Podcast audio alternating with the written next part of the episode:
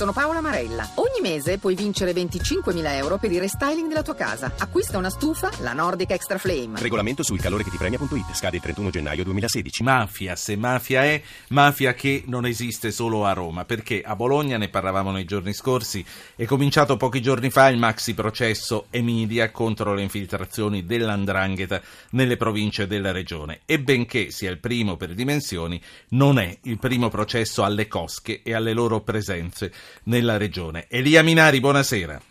Buonasera, grazie per l'invito. Elia Minari è coordinatore di Cortocircuito, un'associazione culturale antimafia che ha sede a Reggio Emilia. Voi avete fatto una video inchiesta, l'hanno fatta dei ragazzi molto giovani, da poco usciti dal liceo che fanno capo alla vostra associazione e una video inchiesta sulla mafia a Reggio Emilia che addirittura è stata acquisita agli atti del precedente processo contro il clan Aracri. Come lavorate e come realizzate queste inchieste?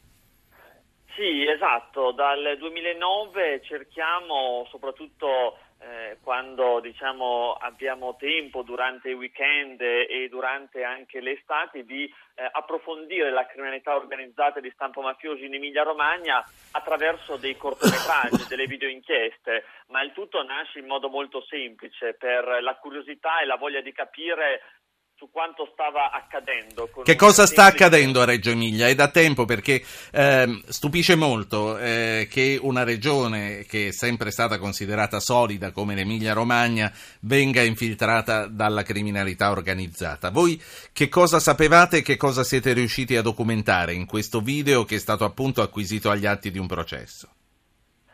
Quello che abbiamo documentato è una penetrazione che ha visto anche certe complicità, certi silenzi anche purtroppo di alcune istituzioni, perché dall'inchiesta anche Emilia ciò che emerge è che eh, ci sono anche imprenditori che ad esempio noi cercavamo di intervistare che non volevano rispondere e queste persone non parlavano col dialetto calabrese ma col dialetto emiliano e certamente questo mette anche un po' in controluce i nostri pregiudizi, i nostri luoghi comuni sull'Emilia Romagna sì, che sicuramente credevamo. Se un vostro video è stato acquisito agli atti avrà delle cose concrete anche dentro, non solo dei sospetti. Sì, abbiamo cercato di eh, soprattutto abbiamo cercato soprattutto di ricostruire eh, cosa stava accadendo in alcune opere pubbliche, eh, soprattutto ponendo delle domande. Noi ovviamente non volevamo dare delle risposte, però abbiamo messo in fila